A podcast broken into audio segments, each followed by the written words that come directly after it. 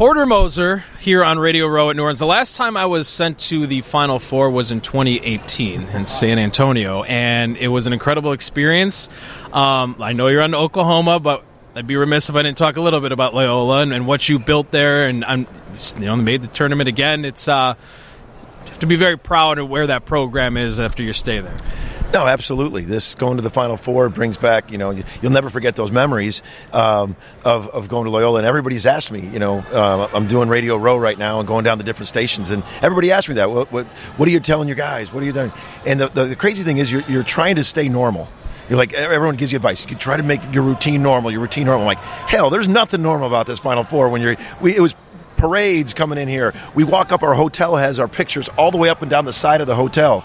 We go to practice. There's 37,000 at practice. And here I'm trying to tell my guys, hey, you guys got to have focus. And like Kevin Hart walks by. I'm like, I'm like, you guys, there's no normal. You try your best, but awesome to, to have some a normal Final Four with people here.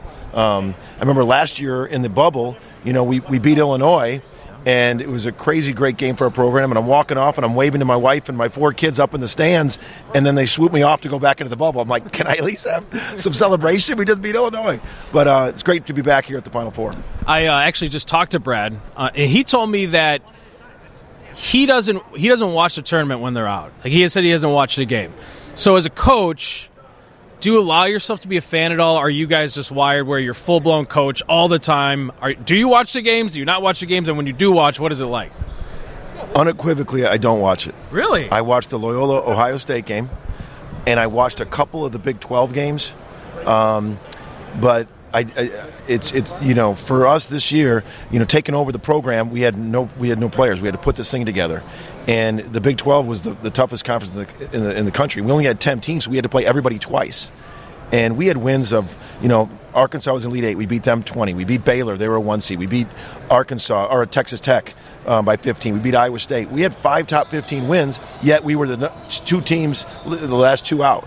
So it's just, it's, it's all you can be thinking about is what you're doing next year. So I hate it that I'm like this because I'm such a fan of the tournament. I watch my Ramblers play Ohio State, and I, I watch a couple of the Big 12 games, um, but it is very hard to watch. You know, I was getting on the flight uh, late last night, and we were all had fingers crossed with the crazy weather here in New Orleans and in, back in Chicago, and I'm walking up and I, I look down, and on the bag, the man in front of me carrying me was the name tag of Drew Valentine. So he was in front of me getting on the flight.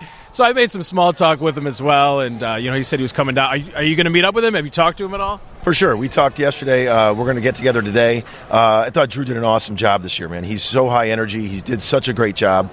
Um, but definitely very, very close with him, and uh, we're going to be getting together today. So uh, let's talk about Oklahoma a little bit. How, how's it been there? Where the program's at? I know you mentioned being tough, not getting in, but um, feel good about where the program's at. Absolutely, I, am a blessed guy. I, I love where I was, and now I love where I am. A lot of people can't say that in their life, and I, I, I am on this new uh, journey at University of Oklahoma, and uh, it was crazy inheriting like just three guys and trying to build everything. But now we got about seven or eight guys that are returning that know what we want, and then now we're going to bring some new pieces in, and that's how you build it year after year. You get people in that locker room that knows what you're about, knows the system, and they can help bring the young guys along. So, um, you know, just fuels me. Selection Sunday fuels me. You know, watching our team be, say that we're the last on the cusp. I'm not getting in. So, um, but but very excited about the future and my new journey. Uh, we're you're from Chicago. We're spoiled with food in Chicago, but I've asked everyone I've talked to where where you eating in New Orleans. Are you a foodie? Do you have any go-to spots? I am definitely a foodie. I definitely miss Chicago. Um, food. I think Chicago's the greatest food place ever. Um, and um, but we got a, you know we're we got a couple places uh, picked out. We had a nice dinner last night, um, but we got a we got a route we, we got going today. My wife's got a got plans. Some of the coaches' wives that we're, we're going to hang with have it all planned. Coach, I really appreciate the time. All right, thanks a lot.